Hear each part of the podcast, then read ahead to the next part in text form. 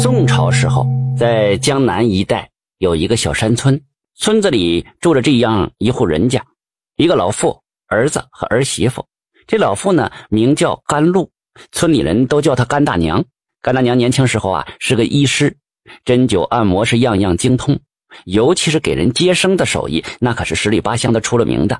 甘大娘如今年过六旬了，可身体依旧是硬朗，没事就替人接生。甘大娘是不愁吃喝，替人接生啊，从来都不收钱。这天呢，甘大娘受人之邀，来到了邻村给人接生。由于产妇是难产，甘大娘就一直忙到了傍晚。这孩子生下来之后，甘大娘见天色不早了，害怕儿子担心，便赶忙往家赶。可是甘大娘的腿脚啊，她不利索，走到一半的时候啊，这天就完全黑了。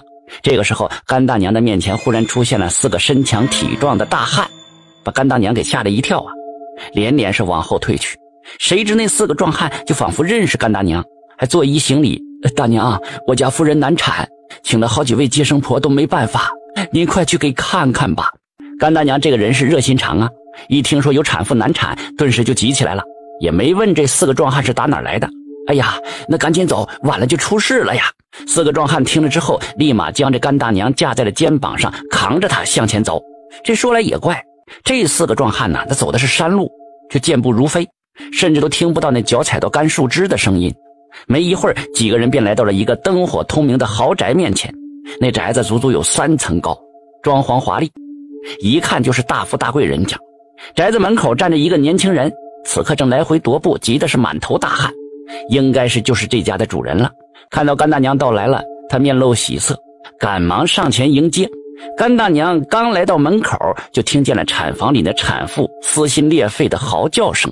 那年轻人就告诉甘大娘，他娘子已经难产3个时辰了，求他救救母子二人。甘大娘不敢耽搁呀，立刻就钻进了产房。只见那个产妇此刻脸涨得通红，满头大汗。甘大娘进屋之后，只一眼就看出了问题所在。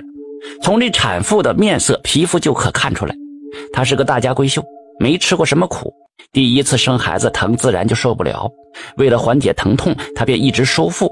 殊不知此举就造成了难产了。甘大娘立刻将手指伸进了产妇的咽喉，按压她的舌苔。没一会儿，产妇发出了一阵干呕，干呕的时候，这产妇的下半身就不自觉地放松了，孩子顺利地坠地了。听见孩子的啼哭声，全家人都松了一口气。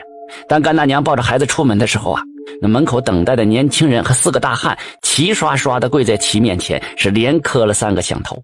甘大娘又交代了一些事宜，便准备离开了。那个年轻人呢，慌忙将其拦下，并说这天色已晚了，山间小路危险，不如住一晚再走。甘大娘听了之后，这才答应。那个年轻人给甘大娘安排好了住处之后，便离开了。这一夜无事。甘大娘第2天醒过来，发现自己竟躺在一座墓地旁，身上则盖满了树叶。甘大娘知道自己遇上脏东西了，赶忙是往家赶。甘大娘到家之后，把此事告诉了儿子儿媳妇。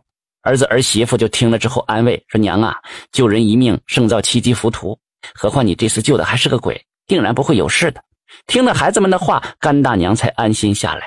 当天夜里啊，甘大娘竟然梦到了那个年轻人和他的娘子，他俩向甘大娘坦白了他们是鬼魂的事实，不过他们并不会加害甘大娘，而是来报恩的。那个年轻人叫甘大娘第2天带着儿子回到那片墓地，在一棵柳树下挖地3尺，那里埋着他们一家需要的东西。隔日一大早，甘大娘便带着儿子来到了那片墓地，果真在一棵柳树下挖到了一个陈旧的箱子，打开一看，竟然是满满的一箱子金元宝。后来甘大娘用这笔钱重新修缮了那片墓地，每年清明也都会来此祭拜。甘大娘的儿子则拿着这笔钱下海经商了，由于诚实可靠，为人正直，这生意蒸蒸日上，赚了个盆满钵满，他家的日子也就一天比一天好了。